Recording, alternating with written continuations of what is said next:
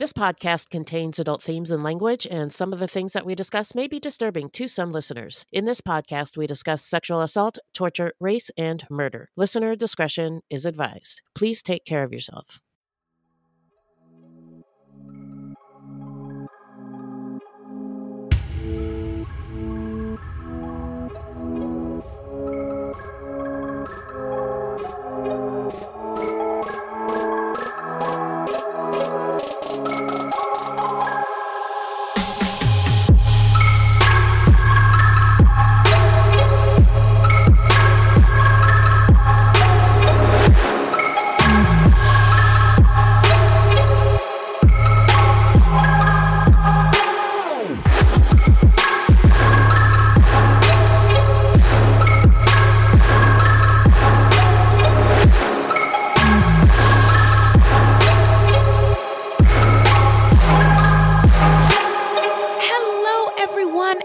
Welcome to Fruit Loops, episode 208. Bienvenidos, bitches, and Nafi, and thanks for listening and being here. Fruit Loops is a podcast about true crimes committed by people of color and those who are othered, and the victims, because contrary to popular belief, not all serial killers are werewolves. Just kidding. Not all serial killers are straight, cisgender, white dudes. That's right. These crimes rarely get any public attention because the news is racist, allegedly. And we are Wendy and Beth. She's Wendy, a black Latinx woman. And I'm Beth, and I just happen to be white. Oh man, she is one of the good ones. It's not enough to just be not racist. You got to be anti-racist. anti racist. that- Yeah. An anti-white supremacist, an anti-oppression. And that's what my girls Beth is all about. That's what we're about here at Fruit Loops. So she's Yeah. at the cookout. Join us. Continue. I'm sorry. We're not journalists, investigators, or psychologists, just a couple of gals interested in true crime. Also, the opinions expressed in this podcast are just that our opinions. All right. So who are we talking about today, Beth? Today, we're talking about William Henry Hance, a black man who killed four women and tried to blame his crimes on a fictitious cabal of white men called the Forces of Evil. Whoa! Hang on a second. There's got to be a sound effect.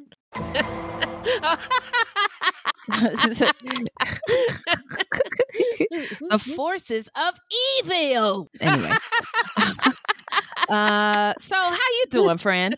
I'm doing good. Just kind of freaking out a little bit because CrimeCon is almost here. Oh yeah, it's gonna be here whether we're ready for it or not. Yep. And the thing is, all we can do is control ourselves and do our best.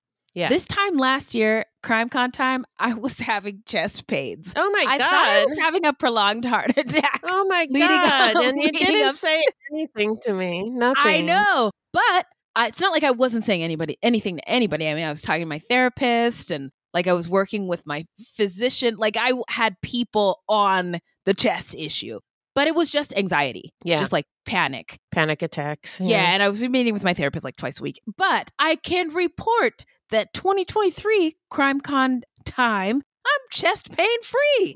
So good to hear. I know. I'm looking forward to enjoying it in a different way this Yeah. year. Right. It was so much fun to do those live shows when we were there because we'd never done a live show Right. before we got invited to CrimeCon. We'd never done that or known that it was something that we could do. So Yeah. doing it was incredible. But now that we're not doing that or a Q&A, I'm really looking forward to just being able to interact with folks and like yeah.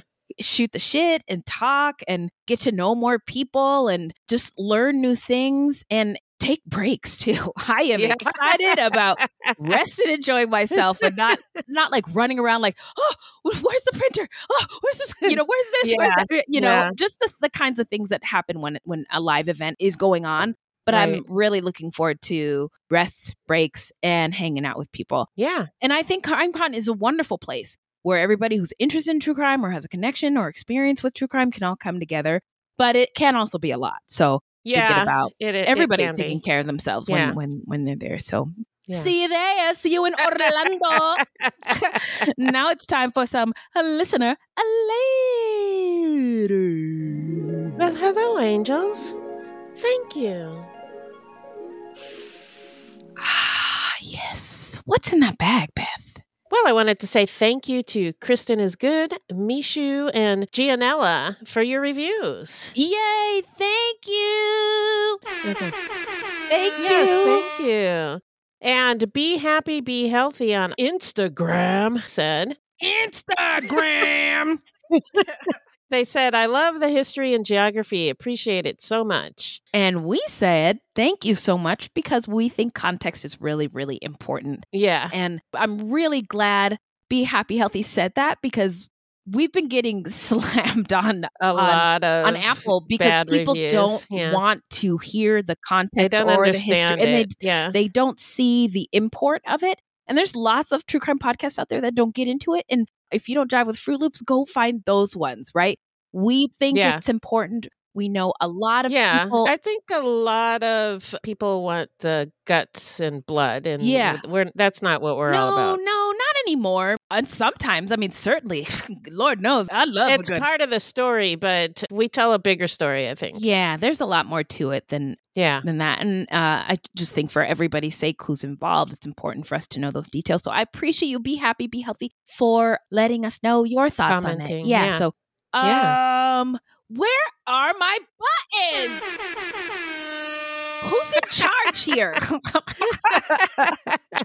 so just wanted to say, please send any questions or comments to fruitloopspod at gmail.com or leave us a voicemail at 602 935 6294 and we may feature it on a future episode. Also, join us on Patreon, where we have literally hundreds of hours of bonus content. And we have a video club for 12 plus patrons where you can interact with us in person. Yes, in person live. We do release those video episodes, but you know, if you weren't there, you didn't missed get out. a chance. You missed out on on the we edit liveness of it. those. So yeah, we edit them, so you it's not as raw what we release. But twelve plus patrons can join us, and they and can experience the rawness. experience the rawness. Whoa! Um, and with that said, we just want to say thank you to all of our Patreons yeah. we have the opportunity to do some really, really cool stuff in the true crime space and uplift voices of people who we don't normally hear about in the true crime space, not just storytellers, but stories and experiences. So we're really grateful that we get to do all that really cool stuff because of our Patreons. Yeah. So, Thank you so much. Yeah. I think that deserves an air horn. Excuse me. All right. So before we get into the episode, we would like to take this time to say that this is a podcast about true crime and people of color. True crime's difficult to talk or hear about. Sometimes race or other, you know, issues in society can be as well. But it's just part of the world that we live in. And we all are global citizens. We all get to talk about the things that are happening in our world. And we want this to be a safe space where we have discussions and conversations and learn about all the things. We're all learning all the time. Sometimes we make mistakes. We just cop to it, learn from it, and keep moving on our collective quest to be our best sexy selves. Amen. Right. Yeah. Thank you. and we welcome our listeners to be a part of the conversation on Facebook or Twitter or X, I guess, at Fruit Loops Pod or email us at fruitloopspod at gmail.com. All right. Well, now we're going to take a quick break and then we're going to get into the story when we come back.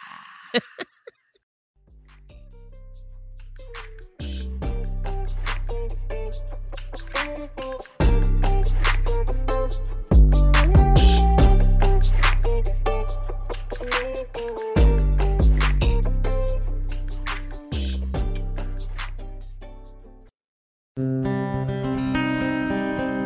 detective came and knocked on the door, and I said, Is it Renee? And he just gave me that solemn look.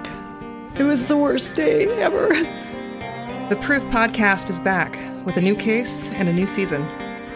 23 years ago, 18 year old Renee Ramos went missing. Her body was later found in an empty Home Depot building on the edge of town. I don't think that they arrested the right people. It's about time somebody's trying to do something. She had a black eye about two weeks before she was murdered. They are involved. They definitely had her body and her backpack. You know people are going to judge you, right? Of course, they're judging me now. They've been judging me damn near my whole life. You can listen now to season two of Proof wherever you get your podcasts. and follow along with us as we reinvestigate the murder at the warehouse. I have to ask Did you kill Renee?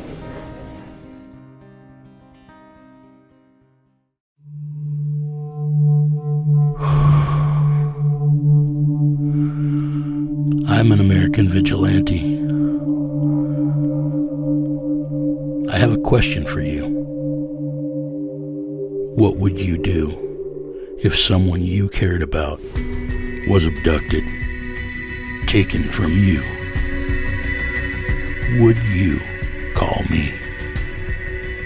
Would you care about how I got them back? Download American Vigilante now.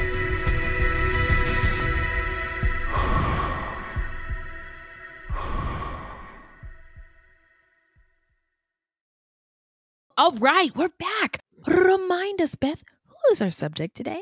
Our subject is William Henry Hance, a black man who murdered four women. Most of the murders took place in Columbus, Georgia, during which time another serial killer was also active. In the same area? Yeah, Wait a minute. Who's the other serial killer? Carson, something, something. The stalking strangler. Carlton Michael Gary, the stalking strangler. Yeah. Oh, okay. Whoa. Well, let's get into some stats and fun facts, shall we? One Okay. second. All right. So, Columbus, Georgia has a population of nearly 200,000 residents. And the five largest ethnic groups currently in Columbus are Black or African American people at 45%, and white people at 39%. People who are two or more races, non Hispanic, are 3%, white Hispanic 2%, and then everybody else.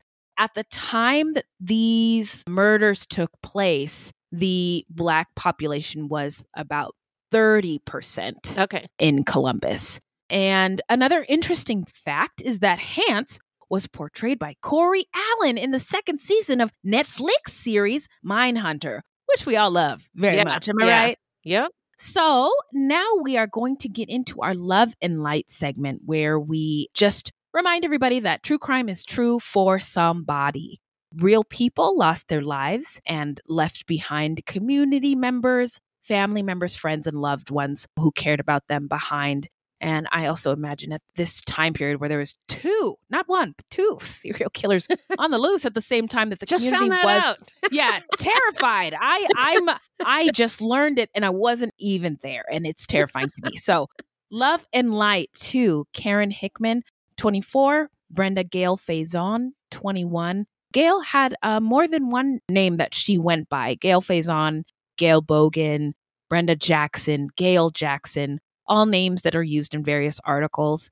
I'm curious how many journalists went to go talk to her loved ones or people who may have known her to get more clarification on Yeah. what her name was, but that's the way it goes with BIPOC victims sometimes. Gail Faison is the name used in the court records. And then there's Irene Thirkield, who was 32. A fourth woman was killed in Indiana. We were unable to find her name.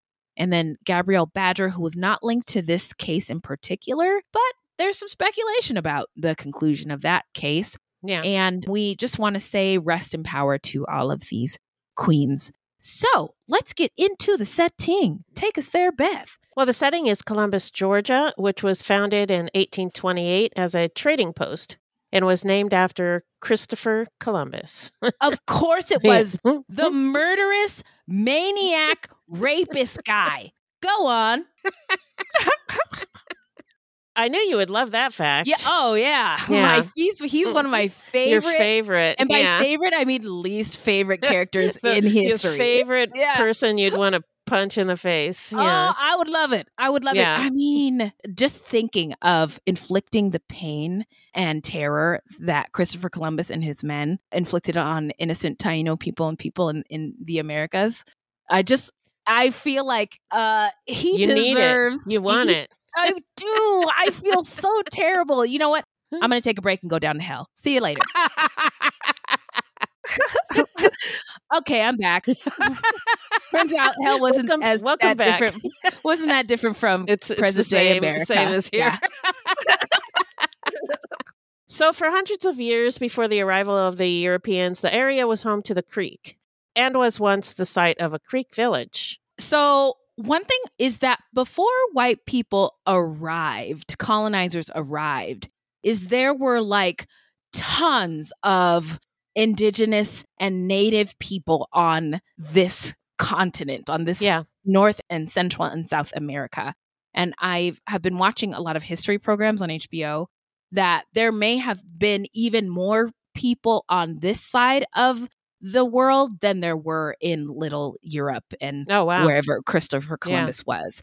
But it's it's just crazy to think about. And they had advanced societies, they had cities with buildings, and they had politics, they had laws, etc., and just a whole society, agriculture. Just a lot of it is discounted. So when Yeah. we do this, I learned so much this week. I just wanted to touch base Share on that, it's, yeah. Just wanted to share that. So when white people began to settle there, where people were already living in the 18th century, Columbus became an important trading center as well as an inland cotton port with a thriving textile industry. Slave labor also became an integral part of Columbus's economy. By 1860, 37% of the city's population was enslaved. That's a lot. That is a shit ton. African Americans literally built Columbus. Columbus was designed to make use of the water power of the Chattahoochee River for mills, particularly the textile mill. Cotton was needed for these textile mills, and enslaved people were used to plant and harvest this crop. Although there were no large plantations in the urban parts of the city, they could be found nearby on the outskirts of town and in the surrounding counties. Just a little culture corner. So, since I've moved to Georgia, I've heard people talk about the Chattahoochee River a lot. And I used to drive over it on my way to work every day. And people would say things like, We're going to shoot the hooch this weekend. I'd be like, What? Um, maybe I shouldn't work here. But that's actually where people go tubing and Oh. rafting down the Chattahoochee River. And it sounds like a lot of fun. Yeah. The Chattahoochee is a Creek word meaning painted rock. Oh, okay. But unfortunately, recreation on the river was closed off this summer due to an E. coli in- oh, bummer. infestation. So 2024, here we come. Yeah, I hope that that uh, gets cleared up so you can shoot the hooch. I want to shoot the hooch so bad, Beth.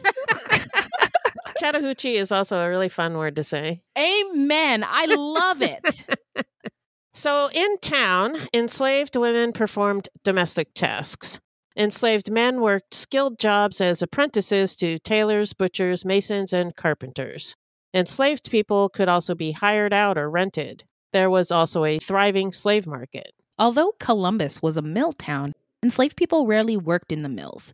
Those jobs were reserved for white people. Instead, enslaved men worked in warehouses, particularly cotton warehouses and brickyards. After the Civil War from the 1870s to the 1950s, thousands of rural black people migrated to Columbus to build a better life.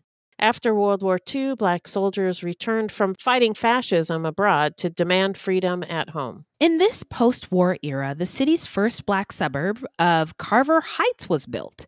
Men and women led the fight for civil rights in the city and across the state. By the 1970s, black people held elected local offices and public facilities were desegregated. Killer Mike has told us numerous times there has been a black middle class in the South for a long time, Hmm. and a lot of people don't realize that. No, I didn't. Yeah.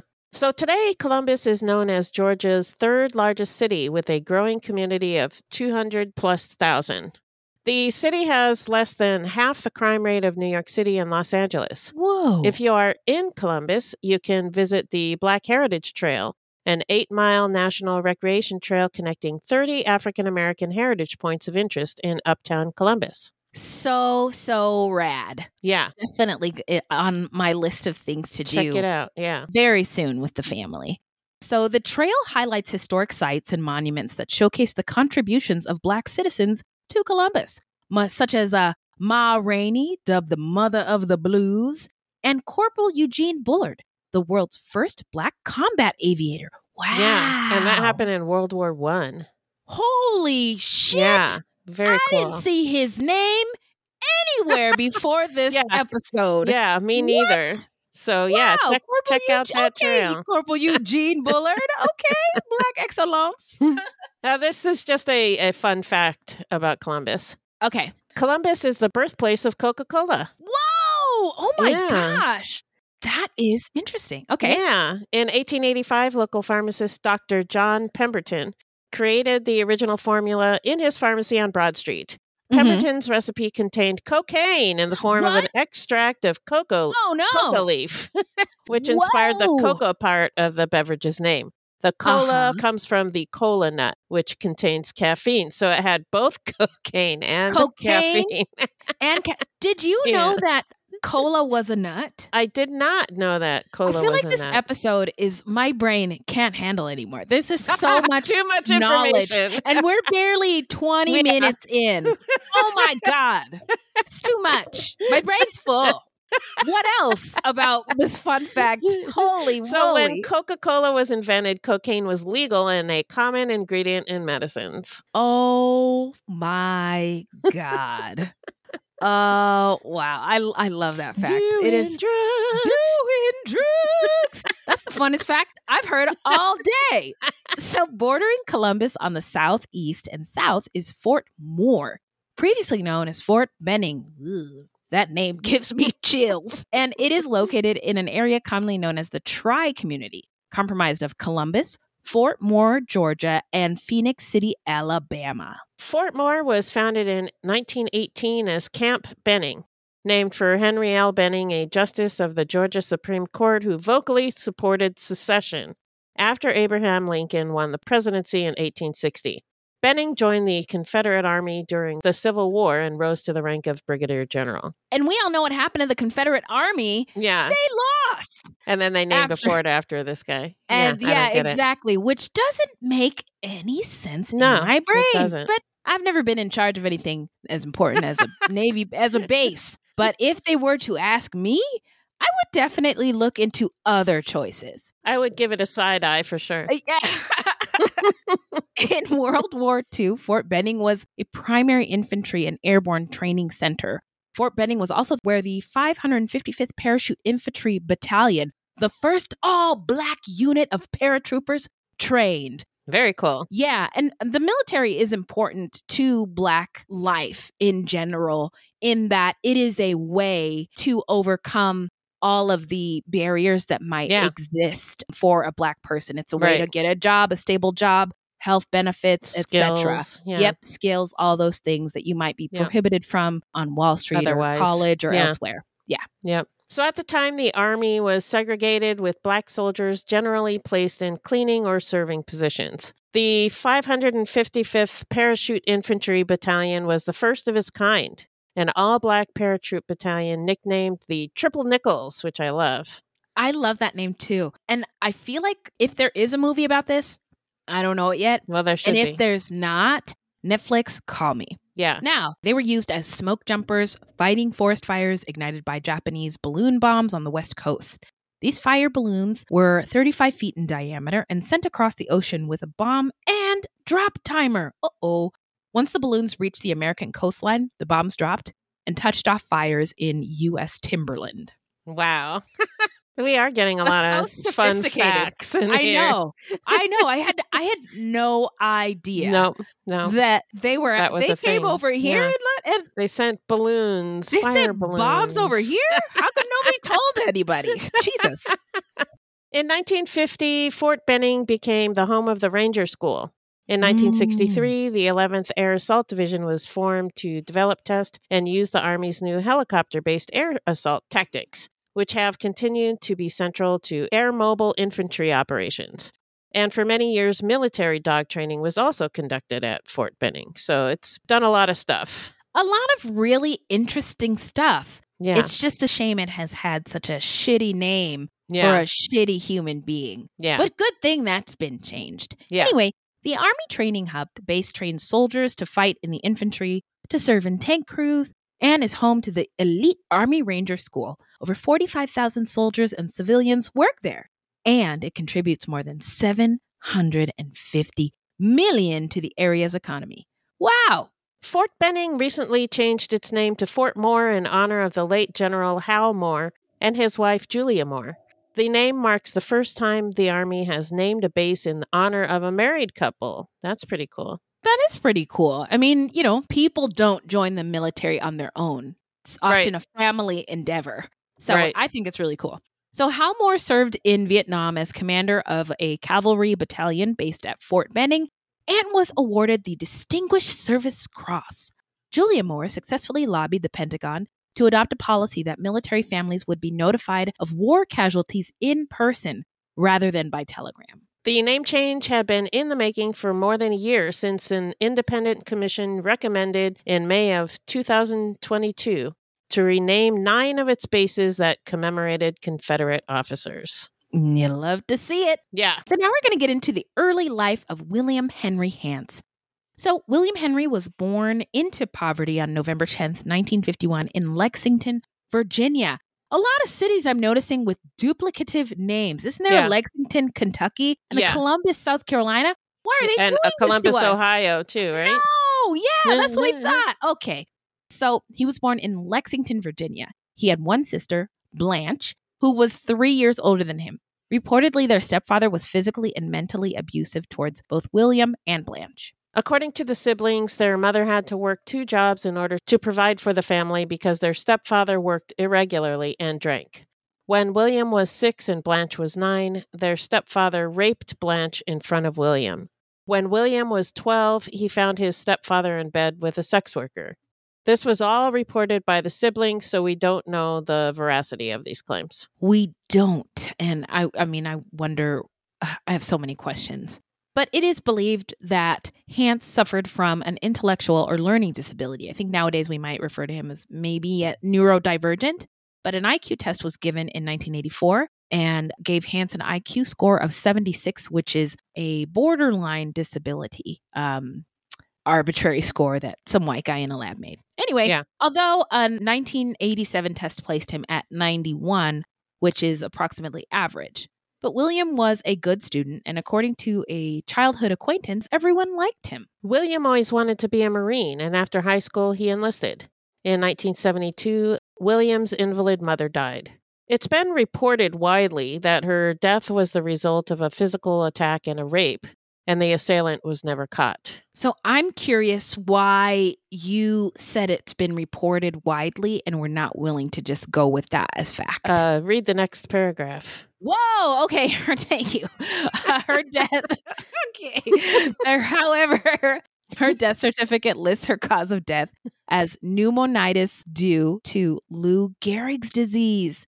So we also don't know how true this story about his mother's attack is. It was reported by William and may have been made up to garner sympathy. Oh yeah. Well, that's, I mean, it's on the death certificate. Yes. I don't see how an attack and a rape could cause pneumonitis due to Lou Gehrig's disease. But I'm not- I'm not totally discounting it. It could have happened. It could have happened. I say that this is the South, and anything that goes through the hands of anybody indebted to white supremacy or a white supremacy system, such as the coroner's office or the medical examiner's office. Maybe they were trying to cover up for somebody. This is all like speculation, but Yeah. the all of- conflicting all of this is speculation. really Yeah. strange to me, unusual, and I think we don't know enough, and I think it's because of racism. Anyway, Yeah. Okay. um, we've been unable to verify the story, so Yeah, I looked for newspaper articles and I couldn't find anything about it. All I found was her death certificate. okay, okay. A lot of the sources I listened to and watched went with that as fact. Yeah, that's um all of the articles and stuff that I read all Uh-huh. went with it as fact too. Yeah. And I probably would have as well if I hadn't found that death certificate. Ah, smarty, smart Beth here. Oh my gosh, get her a Peabody. Okay, go ahead. So in 1974, William married a woman named Wanda, and the couple had a child. William wanted to make the Marines his career, but Wanda was unhappy. So he left the Marines after serving for four years. And I, I don't know how long it takes to get like full benefits or like retirement or pension after you leave the Marines. But four years seems like a long time to give to. I think that's pretty standard. I yeah. So within a year, he joined the army. He was stationed in Fort Benjamin Harrison, an army base in Marion County, Indiana. Then later transferred to Fort Benning in Columbus, Georgia.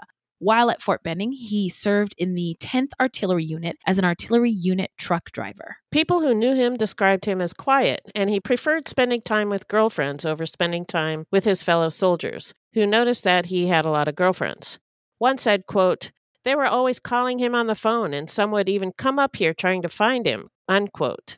Whoa. Yeah, so he was a ladies' man. Yeah, sounds like it. And it sounds like Wanda didn't like it. So No. she divorced him in 1977, citing physical abuse.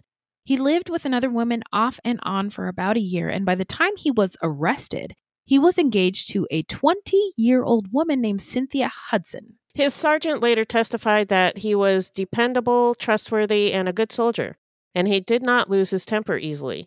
But he was under a lot of stress due to personal, family, and financial problems. He had been drawing extra duty to make more money and taking odd jobs around town, but had been barred from reenlistment because of his financial problems, which I didn't know that was a thing. I didn't know they would do that.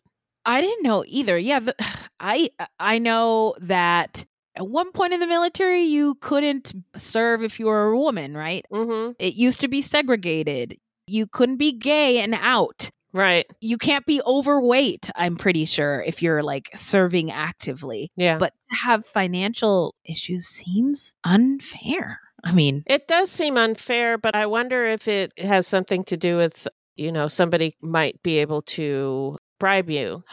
oh, if you're having yeah. financial problems, you might be um, susceptible to things like that. Oh, heck yeah. I mean, Yeah. if I absolutely okay, I totally get it now. that makes sense. Uh, I mean, anybody could offer me any large sum of money, and I would definitely sell my soul. Maybe even one of my kids.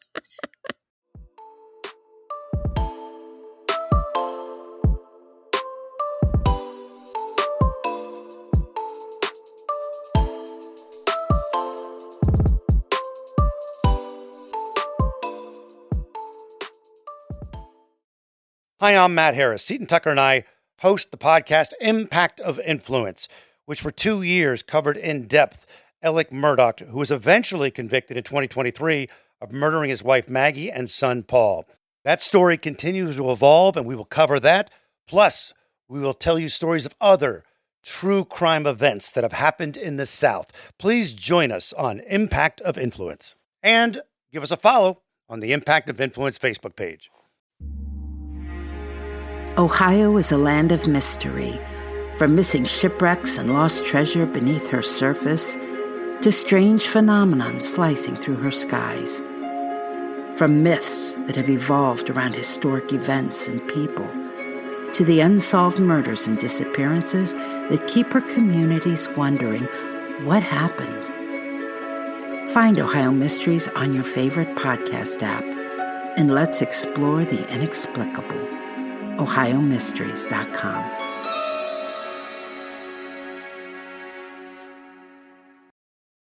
Now, let's get into the timeline. 1978 was the 150th anniversary of the founding of Columbus, Georgia, and festivities began early in the year. Celebration Week was declared to begin on May 7th, 1978. Every Friday was dress up day. Ooh. On the streets, occasionally, you could see ladies in long gowns and bonnets with little buttons that read Sesquicentennial Bell. Ah, yes. I thought you'd like that. Sesquicentennial Bell. Yeah, I do like it, especially when I get to do this. Thank you. But during this time, the city of Columbus was also being terrorized by a series of unsolved strangulation murders of elderly white women. These crimes were not committed by Hance. Later, a man by the name of Carlton Michael Gary was arrested. But this is really important. This is in the South, and Right. white women are turning up murdered. Yeah. And white women are, at least in the United States, the most valuable, like The most beings- valuable of women. The most valuable of women. Serious of women. If I mean, if women have any value in this country, yeah. definitely the white women. And so when not something hap- valuable as men, but no, absolutely not.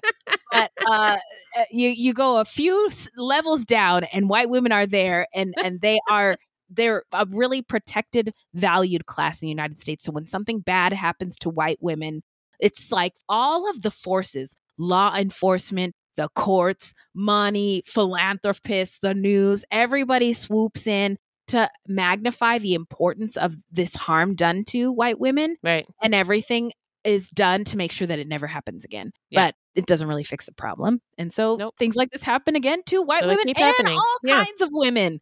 So Yeah. anyway, in some of the strangling cases where there had also been sexual assault, quote, negroid pubic hairs, unquote, had been found. So the murderer, dubbed the stocking strangler who targeted elderly white women in Georgia, was believed to be a black man because who else could it have been? and if it was a black man, I'm this is how they this is how they solve cases in the South back then. Right. If it was a black man, he needs to die. Yeah. Next, next case, Your Honor, Your Honor, my honor. So, Georgia law enforcement had made that part of the profile of the suspect public. Racial tensions were Mm. high, and at one point, the Ku Klux Klan was patrolling the strangling area. It was in this climate that Hance committed his murders. Okay, so this is why context matters. Everybody, are you are, are you with us now? it's just a tense time to be in Georgia. So, oh my gosh, I'm sorry to interject here, but then so after this, then it's the Atlanta child murders. Oh, When- yeah, and it's right. like, One thing can Georgia another. get a break? No, they Guess not. so on September 16th, 1977, the naked body of a white soldier named Karen Hickman was found in a ditch just outside of the women's barracks in Fort Benning. She did not live there, but lived in an apartment off post. Her clothes were missing. Karen, originally from Omaha, was an Army private who had served as a nurse in the reserves before joining the Army, where she worked as a clerk. The evening before the discovery of her body, Karen had gone out, and she was last seen at 11:45 p.m. at the Hideaway Club, leaving with a man. There was evidence that Karen had been killed elsewhere. Then her body was transported to the spot where it was found. Her body showed signs of severe beating and also appeared to have been run over multiple times with a car. Near the Hideaway Club, police found a blood-stained 1976 Toyota in a parking lot, believed to be Karen's. So she was run over with her own car. Yeah, Yeah, I horrible. awful. Yeah. The very same day that Karen's body was found, the body of an elderly woman named Fern Jackson was also found in Columbus, having been sexually assaulted and strangled with her own stockings. She was determined to be the third victim of the stocking strangler. Because this was such a high profile case, it took attention away from Karen's murder. A month later, an anonymous call led authorities to Karen's blood-stained and shredded clothes on a dirt road, but no new evidence was found. The crime was treated as an isolated incident, almost forgotten in the manhunt for the stocking strangler. Also murdered during this time was a 22 year old black woman named Gabrielle Badger. Her body was found on Monday, October 17th, 1977, in a wooded section of Fort Benning Sand Hill area, near where Karen's body had been found. She was estranged from her husband, a Fort Benning sergeant, and was the mother of three children. Gabrielle was last seen driving her children to school the Friday before. Gabrielle's body was found after an anonymous caller called Sergeant Badger's unit and told the person who answered the phone, quote, Tell Sergeant Badger he can stop looking for his wife, unquote. What? The caller then gave directions to where her body could be found. Mm. Gabrielle had been beaten to death with a blunt instrument, probably a car jack, but her injuries were not as severe as Karen's, and she'd been found fully clothed. Post officials claimed that the murders were unrelated, and her husband, Sergeant Ardell Badger, was later charged with her murder in a military court. He was sentenced to six years of hard labor after pleading guilty to manslaughter. Oh, that's interesting. So they they, Yeah. they wrapped that up tightly, Yep. but I think there's a lot more to be analyzed. Suspicious of, yeah. By mid February 1978, the stocking strangler had raped and murdered six elderly white women in Columbus. On February 28th, Hance went to the Sandhill Bar located near the base for a drink. According to a later confession by Hance, while at the bar, he was solicited by Gail Faison, also known as Gail Jackson or Gail Bogan. And by the way, I just sex work language is something I think that is evolving. But I don't know if it's right to say that she solicited him anymore. Yeah, I, don't know. I don't. I don't know. This is from the court records. Okay. So I don't know. I actually don't know what happened because Okay. this is all part of Hance's confession. And Oh, I okay. don't think Hance always tells the truth. So I don't I don't even Whoa! I don't even know if Gail was a sex worker. So I, you know, friend, that would make a lot. That all those questions I had earlier about Gail, that would make all the sense in the world. That Yeah. it, it was probably just easy to label her a sex Yeah. worker because she was a woman of color. I met a guy in a bar. yeah. It, it's just easier. So yeah. And Yeah. he said she was a sex worker. He said he was solicited by her. He, Mm-hmm. you know, this is all his story. We don't know what happened, but th- this is we what he said. don't. Yeah. Right. And Gail isn't here to tell us. So Exactly. thank you, Beth. You're Glad welcome. we had this talk. So, according to Hance, he agreed to a price of $20 and they got into his car. He drove 200 yards up the road to an area she selected and they stopped. She began to undress and Hance became enraged for some reason. Yeah, Hmm. don't know. He got mad. Yeah. And, you know, we're only getting facts from Hance, but he couldn't give us the reason why he became Why so he got enraged. angry. Yeah. Stop playing in my face, Hance. I'm, I'm I'm wondering if he if he yeah he propositioned her and she said no Mhm, maybe mhm. yeah I don't know Yeah, uh, I think it's totally possible. He grabbed Gail, and as she tried to get away, he hit her on the head. She fell unconscious. Hance then pulled her out of the car, dislocating her elbow in the process. He returned to his car to get a jack handle, which he then used to repeatedly strike Gail in the face. The beating was so severe that Gail's face was destroyed and bone fragments were scattered around the area. The force of Hance's attack was so great that it actually created a depression in the ground Mm, behind Gail's head. Hance then buried her body in a shallow grave that he dug with an entrenching tool. Mm. In order to avert suspicion from himself, Hance found an army cap with a different unit insignia than his unit and placed it near the crime scene. Ha ha! That'll do it. That'll. That's like what Scooby Doo style. Yeah. He also decided to send letters to the Columbus chief of police and a local newspaper. These letters were handwritten on army stationery, which he said in the letter not to make too much of because anyone could get a hold of that. Sure. wink, wink. Yeah, don't look at the man behind the curtain. It's it's fine. It's totally fine. No big deal. Nothing to see here, folks. So the chief of police received the first letter on March 3rd, 1978. It demanded that either the Columbus Strangler be caught by June 1st or a woman named Gail Jackson would be executed. The letter was signed the chairman of the Forces of Evil, a fictitious group of seven white men that Hance made up. Interesting choice of words. The chairman. That's and what the, the know, Forces of Evil, which is so Yeah. dumb. That's such a It dumb is. name. Yeah, but chairman, that's what they um the leader of uh the Black Panthers. Uh, Oh, Fred really? Hampton. Fred Hampton, who Oh, was He was the chairman. the Oh, chairman okay. of the Black Panthers in Chicago. And the forces of evil sounds like that sounds like some FBI bullshit language. this sounds like J. Edgar Hoover talk. So this forces of evil group is supposed to be like mad that all these white women are being killed, so they're like gonna avenge them by killing black women. But forces of evil, you would think it would be something have something to do with vengeance or not Vengeance. evil. Yeah, it's just it's a silly white name. knights, white Yeah, um, yeah, yeah, What do they call something like themselves? that. Grand, the grand sign, Grand the grand Pookah. wizard. Yeah. I don't know. Yeah, I don't Um, know. But the language is really, it just raises so many more questions. Yeah. First of all, why is this letter here?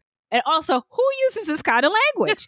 anyway, the note read, quote, since that coroner said the strangler is black, we decided to come here and try to catch him or put more pressure on you. From now on, black women in Columbus, Georgia will be disappearing if the strangler is not caught. Unquote. Two more black women would be killed. The author promised if the murderer was still at large on September 1st. Ooh. Ooh, is the refrigerator running? Also, you better go catch it. forces of evil out. oh God. sorry, sorry, sorry. Oh my God. so police could find no record of a Gail Jackson missing in Columbus, but they did discover that Brenda Gail Faison had disappeared from a local tavern on February 28th. A second letter to the chief.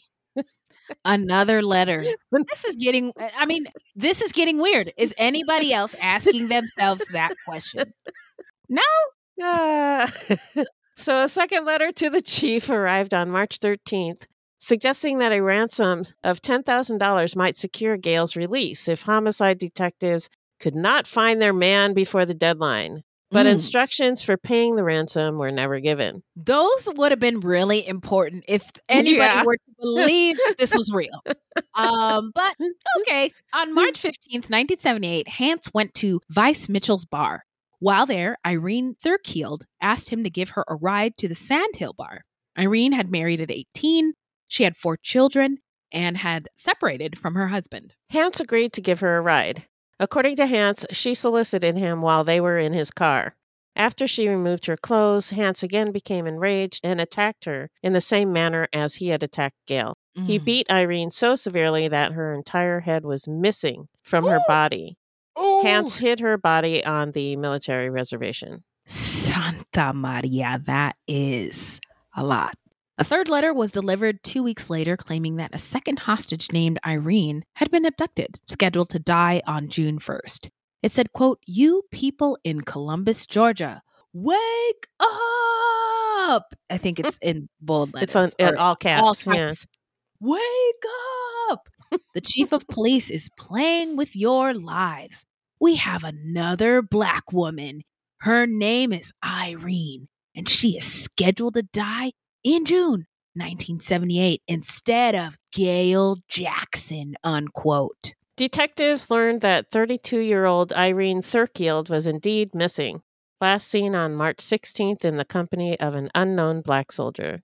Now we're going to get into the investigation and the arrest. So, the Ku Klux Klan actually began in Tennessee, and its neighbor to the south, Georgia, also had a heavy Klan presence. And racial tension was already very high at the time. Police who had at first been reluctant to ask for help, um, I don't know, maybe they didn't want to seem like messy ass stupid hoes, Yeah. but they were, and finally asked the GBI and the FBI to step in. FBI profiler Robert K. Ressler, the inspiration for Agent Bill Tench in Mindhunter, Mhm. Yeah. created a profile which said that the killer was one man, not seven, black, Mm. not white, single, not well educated, and probably a low ranking military man at the fort in his late 20s. Ressler would later include his account of this case in his book, Whoever Fights Monsters. Oh, okay. So Bill was the dude who played. He was the um, more military looking dude, Yeah, yeah, yeah, not, yeah, yeah. not the guy who was in Hamilton. Thank you very much. welcome. Clarifies a lot for me. so, um, in the in the pre-dawn hours of March 30th, 1978, Hance, claiming to be the forces of evil, called the military police and told them exactly where to find Gail Faison's body. The body was recovered that afternoon. The military police received the call thought the caller was a young black male. Four days later, another call directed officers to Martin's Range on Fort Benning, and Irene Thirkield's headless body and scattered skull fragments were found hidden behind a pile of logs. Tape recordings of the phone calls to the Fort Benning police, which indicated where the bodies could be found, were played for Hance's commander and first sergeant, who thought it was Hance's voice on the tapes. Hance was arrested that day and charged with murder and attempted extortion on April 5th. He was 26 years old. I like to add in their ages. Like, just sometimes it's just mind blowing. 26 It years old and he's doing this shit. To yeah. think, yeah, to think about what you were doing Yeah, at that age At that age. Yeah. definitely wasn't this. No, no. Um, I hope not. Sorry. So the military police questioned Hance and obtained a confession. He also gave a confession to Columbus authorities. He told authorities where he had disposed of the murder weapons and clothes of the victims. They were subsequently recovered. Hance admitted to writing the letters signed Forces of Evil. Oh, thanks. We had no Oh, idea. Really? But no, get out of here. But claimed that he was compelled to do so by that organization, quote unquote. Mhm, mhm. Hance was then interviewed by local authorities and the FBI over a two day period. Hance was interviewed for a total of 18 hours. Hance confessed to the murders of Gail Faison and Irene Thirkield, as well as Karen Hickman. Handwriting samples were obtained from Hance and were matched with handwriting on the letters received by the chief of police. A fingerprint from one of the letters was determined to be that of Hance. He would also later be identified with the murder of a young black woman while he was stationed at Fort Benjamin Harrison in Indiana. We, unfortunately, could find no information about this young woman. Yeah, nothing. Sorry. We tried, but Yeah. if you know Yeah, or let us point know. us in the right direction, you know where to find us, and we'd be happy to uh, hear from you.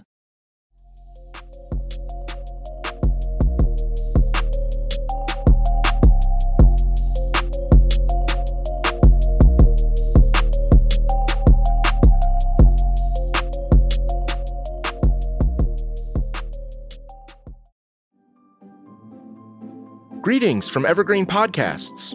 We're rolling out a listener survey and we want to hear from you. The information in the survey will help us gather statistics and in turn make our shows more appealing to advertisers. I know most people don't like ads, but this is one of the only ways our shows make money and help keep their lights on. We promise it will only take a few minutes, but the impact on our podcasts will be tremendous. As a token of our appreciation, we'll randomly select one lucky participant each month to win an exclusive merchandise package from Evergreen Podcasts. Head to evergreenpodcast.com slash listener survey to help a show and possibly get some free stuff for doing so. We can't thank you enough for the support. Now back to the show. So now we're going to get into the trial. What the what, Beth? Well, Hance acted as his own attorney during his civilian trial for the murder of Gail Faison. He Oh. called only two witnesses on his behalf, neither of whom could provide him with an alibi. The prosecution called several expert witnesses, one who identified his handwriting on the Forces of Evil letters, and another who identified his fingerprint on one of the letters. I don't know why he went through all of All of this, trial. all Be- these shenanigans. Yeah. yeah. it just I seems like a because he's a narcissist.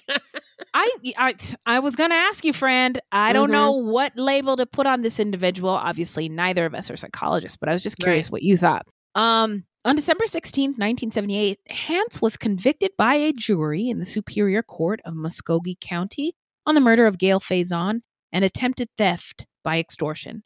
Uh, Is that because of the letters to the newspaper? Yeah, yeah, because Okay. he asked for ten thousand Oh, dollars. ten thousand dollars. Yeah. Gotcha. As he was taken from court, his fiancee, Cynthia Hudson, cried in the back of the courtroom. But she dodged a bullet. Be happy, Cynthia. Girl, you you was in danger, girl, and now you're not in danger, girl. Yeah. yeah.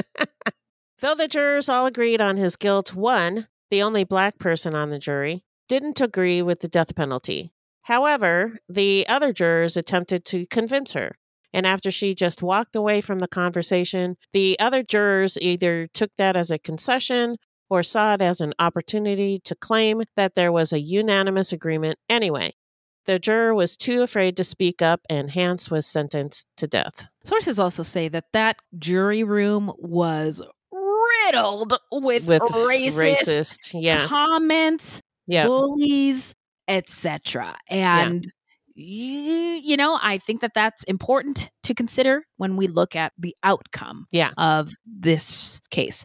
On June 7th, 1979, a military court convicted him of Karen Hickman and Irene Thirkield's murders. He was sentenced to life imprisonment at hard labor for those crimes, but his military life sentence was overturned after jurors determined that he lacked the capacity for premeditation due to mental disability. His death sentence for Gail Faison remained in place. So now let's get into where are they now? Tell us, Beth. Well, in death penalty cases, the state of Georgia requires a unanimous decision of the jury. However, the only black juror on Hance's case later came forward and stated that she did not vote to put Hance to death and that the jury foreman lied about having a unanimous verdict. It's not supposed to go that way. No, The system isn't supposed to let that happen. She believed that he lacked the mental capacity for premeditated murder. In an affidavit, she stated, quote, I did not vote for the death penalty in Mr. Hance's case because I did not believe that he knew what he was doing at the time of the crimes, unquote. A fellow juror corroborated her story and also revealed that deliberations in the jury room were marked by racist comments and statements that Hance was, quote, just one more sorry N word that no one would miss, unquote. Wow. Um, well, it's easy to not treat people like human beings if you don't see them as human beings. But I think, you know, if it was a white murderer on trial, would they have said it's just one more sorry white guy that no one would miss? I Mm, uh, wonder. yeah, I don't, I, I don't know, but um, it, it certainly would not have been. Um, I don't think it would be racist. Yeah, it would just Not. It, would they just wouldn't be, be referring to his race. They would just be, you know, referring might to be his called- actions. yeah, his actions or, or- yeah, yeah, Yeah, exactly. It wouldn't be racist. Wait, it sounds like the content of his character, maybe? What? Weird. Anyway, Weird, yeah. no, in night, I mean, no doubt the crimes are horrific. And I'm Oh, not yeah. excusing the crime. Not excusing it, but but, the there's deliberations yeah, are horrible. problematic for Yeah. sure. Yeah. And they're saying this in front of the one black juror. And then people might wonder why she didn't speak up. That's why. That's why she didn't speak up. Exactly. Yeah. Yeah. Yeah. That can you usually it's 12 jurors on Yeah. a on a case like this. So you're the one black person and you are being, you and know, they're throwing around the. N word. Yeah, and- like yeah. you don't know what these white crazy white people are gonna do. I Yeah. They just saw somebody at a dollar store the other day. Who knows? Yeah. You just So, don't know. You just don't know. So wow, wow, wow. There's a lot to the story, and uh, I'm glad we're here to Talk about it. Yeah. information and talk about it. So in 1982, Hance filed an appeal, but this appeal was rejected. He attempted this again in 1983, and though his conviction was upheld, a retrial was ordered for the sentencing phase. At this second trial, clinical psychologist Lewis R. Lieberman testified that Hance had an atypical personality disorder characterized by egocentrism and an inability to feel empathy for others. That's not good. No. so I read that he uh, diagnosed him with an atypical personality disorder because he didn't fall completely into one personality disorder. So, yeah. yeah. And I also think that medicine has come a long way, but diagnoses, um, there's also racism in medicine. So the way a black person might present to a medical provider due to survival things um, a white a black person might not present in the same way that a white person would. And so if medical provider has been studying white people in white written textbooks with based on white subjects, Hance might be like, I don't know what the heck this is, you know. Yeah, and, and yeah. so and I think that those- was the issue also with his IQ. I think so too. I think so too. Glad we got to have this talk. okay, go ahead. So, according to Dr. Lieberman, Hance was impulsive, suffered from poor judgment, and blamed his mistakes on others.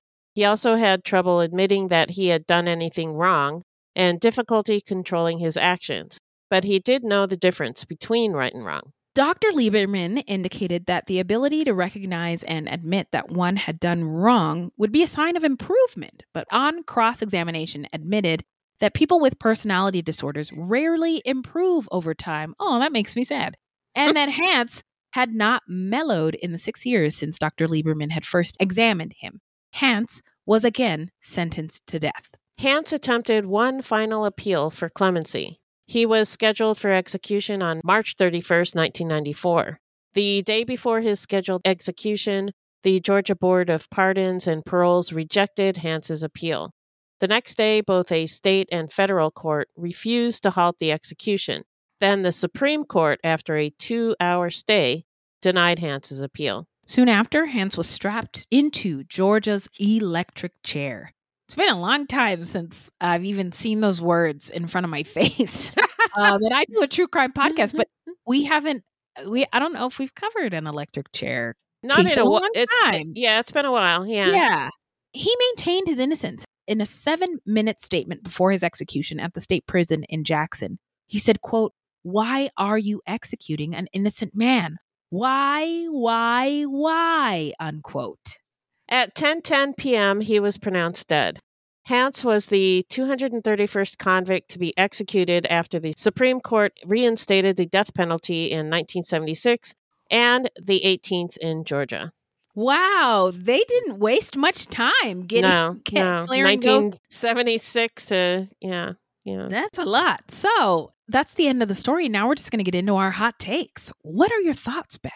Well, Hance was clearly very angry towards women, although at the same time, he had a lot of women in his life. He had girlfriends and Mm-hmm. wives and fiancées and all that. Mm-hmm. And by all accounts, he was treated well by his mother. But the Mhm. physical and mental abuse that he suffered from his stepfather, it sounds like uh, that fucked him up. Yeah, the abuse fucked him up. And also, if he's a narcissist, like you're saying, then slights really get to him. And Yeah. his he would have blamed the women in his life for If if he- letting his stepfather feelings were hurt, oh, yeah. If you're right, correct, yeah. Yeah. He always wanted to be a Marine, but had to leave the Marines because his wife was unhappy. And then she divorced him. Yeah. It was said that he was under a lot of stress due to personal and financial reasons. He probably had to send money to his ex wife and child. And he probably Mhm. blamed her for ruining his career in the Marines. He was Mhm. also barred from reenlistment because of his financial troubles. So he was likely very angry at his ex wife, and maybe he was taking out this anger on these women that he Kind of think so. Yeah. Kind of agree with you, OG of True Crime. I also think it's really weird how similar Gabrielle Badger's murder was to the other women. She was hit in the head, and her body was even found in the same area after a phone call, just like the other ones. Yeah. I know her husband was charged and he pleaded guilty, but I wouldn't be shocked if it turned out that he didn't do it and Hance was the real culprit. I mean, we all know about coerced confessions by we now. We absolutely do. And, Yeah. you know, given this time, oh, all these white women are eh, turning up dead, plus black women too. What is Yeah. going on? Yeah. So I can Just getting somebody, you know, just need in jail. somebody. Yeah. Yep. For the community, for our funding, Right. for all of the things to go in. Everybody will be fine if we just lock somebody up. Who cares Yeah. who it is? I don't know. It's just speculation, but I wouldn't be shocked if if that was true. Same. Yeah. I already mentioned about the stepfather thing that he was angry, I think, at the women for not, Not doing enough him, yeah. or protecting him from the stepfather. But I think it is human nature when something bad happens, we have to place blame on something. It's got to be somebody's fault. It's got to make sense in our head. We, as human beings, seek out patterns, right? That's why we Yeah. notice people's skin color. That's why we notice people who are like us. Because generally, if you recognize a pattern similar to you, that's safe, or you recognize that that's unsafe, etc. That's how we have survived, right? Yeah, we are pattern seeking creatures. That's true. Exactly. So when things don't make sense or the pattern doesn't make any sense, it has to be because it's somebody's fault, right? Right. Like somebody did this. So when things didn't go his way, his inability to pursue his career dreams, financial trouble, his mom dying, then his wife leaving happened due to many factors we all know. But at the time, it might have seemed to him like it was that woman and then that woman and then all women All women, and yeah. and and it just you know that was my thought and i think that the racial tension within the community should not be diminished Yeah. as it definitely played a part in the reporting of the crimes the pursuit of justice who got justice who got media coverage the jury makeup the sentencing i don't understand why he called and wrote letters to authorities like maybe he was i don't know if he was trying to divert attention Yeah, or I think attract he attention was. it was uh, it seemed I think like he was both. trying to. Yeah, you're right. You're right. It did seem like both. It is weird, really weird. I don't get it. Yeah, obviously this guy ain't right. Yo, no, he. Uh, I don't know about this one. Yeah, Yeah. I mean, I, I'm. It's, it's like a head scratch, a head scratcher of a case. Right. And then, if you would like to do me a favor and pull out your serial killer bingo card, a history of violence experienced by him as a kid, he inflicted and he caused violence and harm on others, and then the military service. So, Right. give yourself three. Well, look at that. yeah, look at that. We're we're winning we're winning the serial killer bingo. Oh my god. So just a joke, not trying to be insensitive. So now let's get into how not to get murdered. Okay. If you love true crime and you don't want to die, here's a tip for you. I got the Rona, I think. I'm not sure. I'm just coughing a lot and my voice sounds extra sexy. Okay, go ahead. So this segment is not intended to be victim blaming. We thought of this segment because I read somewhere that a lot of people listen to true crime because they want to know what they can do to be safer. This is not meant to blame the victims, it's just learning from other people's experiences. Okay, y'all. So this is kind of a piggyback on last week's tip. Sort of just being prepared when we go out. What I'd like to share with you is a tip about getting yourself a go bag. This tip comes from Margaret Killjoy. Her bio says that she is an anarchist, author, trans feminine, pronouns she or they. Margaret Killjoy is trans, and the host of a pod, Cool People Who Did Cool Stuff. Oh, yeah, that's a great pod. I love that podcast. So, Margaret Killjoy shared this tip on their Instagram.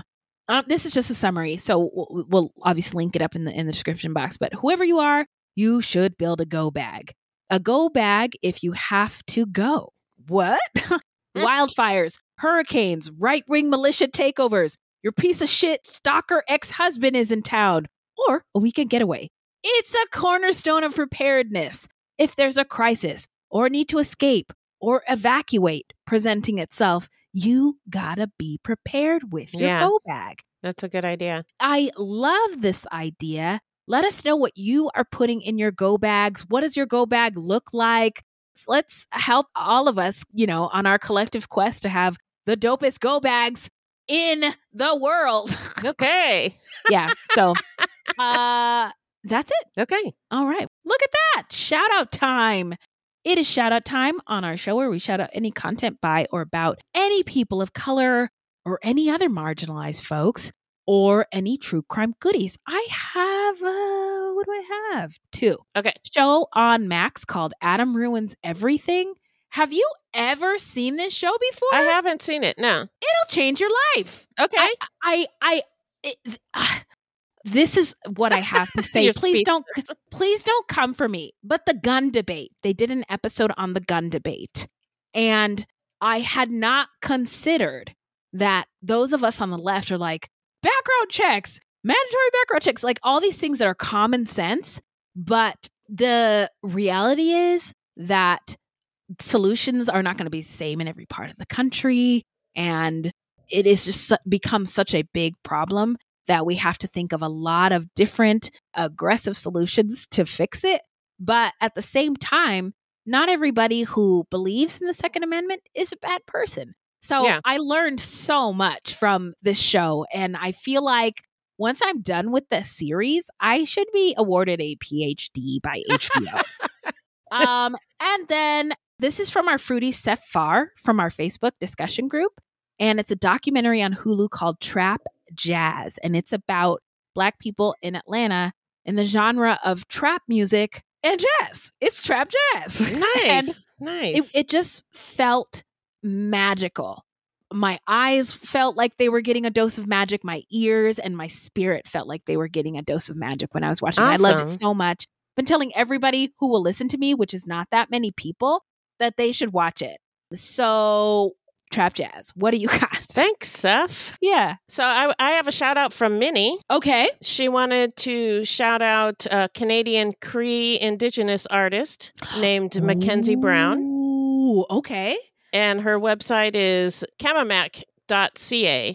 And I'll link it in the show notes, but it's K A M A M A K dot C A. Mackenzie Brown. Mackenzie Brown, Ooh. Cree Indigenous art. Okay. And then I wanted to shout out a true crime goodie I found this week. Oh. It's called Believable, the Coco Berthmann story. And it's a true crime goodie because it's a bunch of white people. But Okay.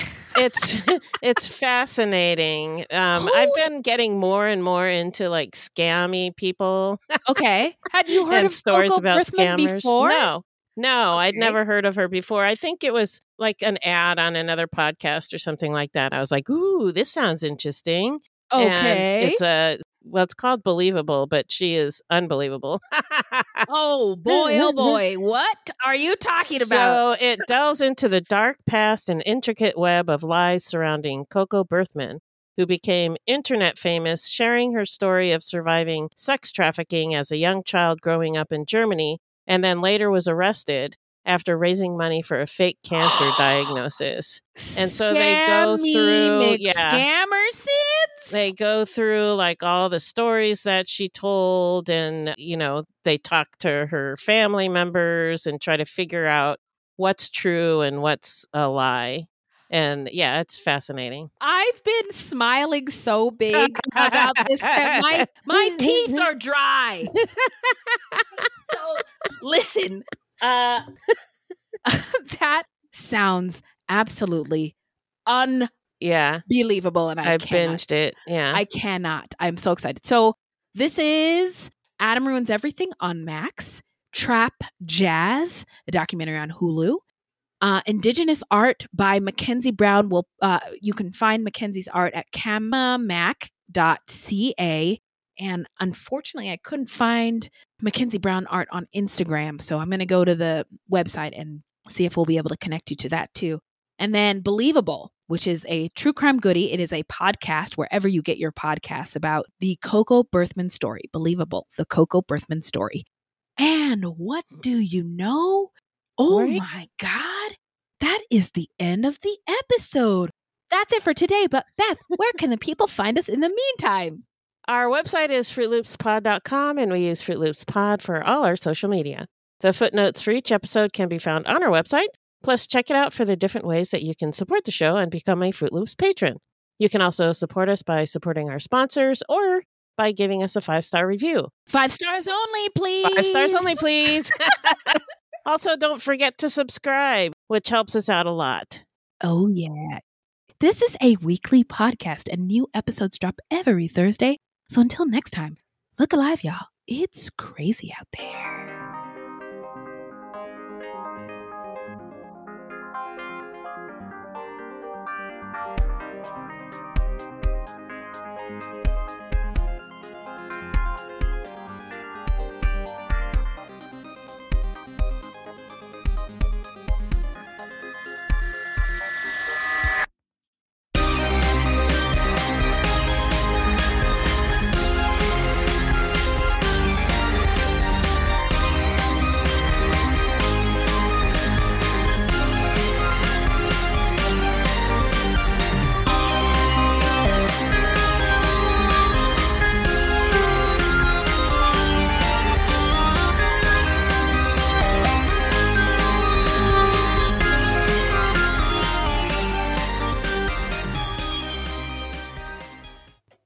Was a bug crawling on me. Okay, so I told you these spiders are relentless. This is a rude awakening for my um. wow. Okay. well, it's a good thing you're here. A fellow juror, corab- cor- a fellow juror, rural juror. there we go. again. Yeah, okay, there you go. juror. Yeah, warm up those R's. Warm them up. Warm them up. May 31st. She was determined. Determined. She was determined. Ah, Context matters. yes. I lost my place. Investigation, Investigation and and arrest. arrest. Thank you. Yeah. Okay. Golden Girls. Blanche. Oh, it's my turn. Yeah, sorry. no, I was I was waiting for you. Oh, okay. Didn't realize it was my turn. I was turn. just Okay. time waiting for you to pop up. Okay. So the clan, the Oh. Ku Klux Klan, that is. You gotta announce the oh, section. Oh, I didn't do that yet. Okay. I'm so sorry. It's okay. okay. Teamwork. Teamwork makes the dream work. Also, the NyQuil Aziz hasn't kicked in Uh-oh. yet. So, Uh-oh. Whoops, wrong button. Sorry, I moved all the buttons around. Who's in charge here? Obviously yeah, not you. Geez Louise, it's definitely somebody else's. Watch me put on my white guy hat. This is definitely somebody else's fault. This is definitely a not me problem. It is a you problem. Um, I saw William Henry, and I was like, William and Henry. Ah. But it's just my eyes tricking me. Oh, you know, like oh, that. You know, Oh, yeah. Cooperation is fun when actually it's cocaine is fun. you're so you so crazy. I am so silly because I'm so tired. okay. so, oh my gosh, it's the end of the episode. Why? But I couldn't help myself. Why? Why, God? Why? Why? Okay, I'll, I'll, I'll stop.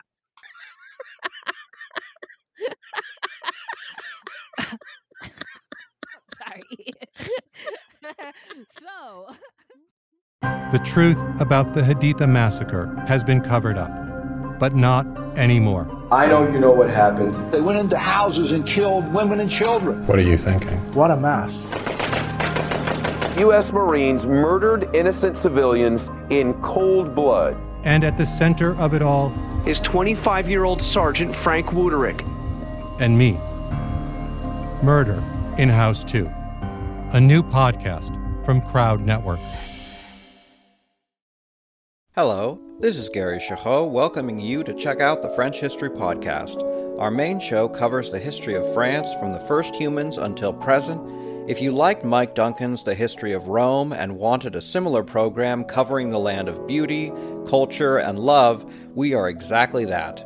We also host world renowned scholars who have delivered guest episodes on their specialties, including 18th century pirates, revolutionary booksellers in 20th century Paris, the special friendship between the Marquis de Lafayette and Thomas Jefferson, and numerous others.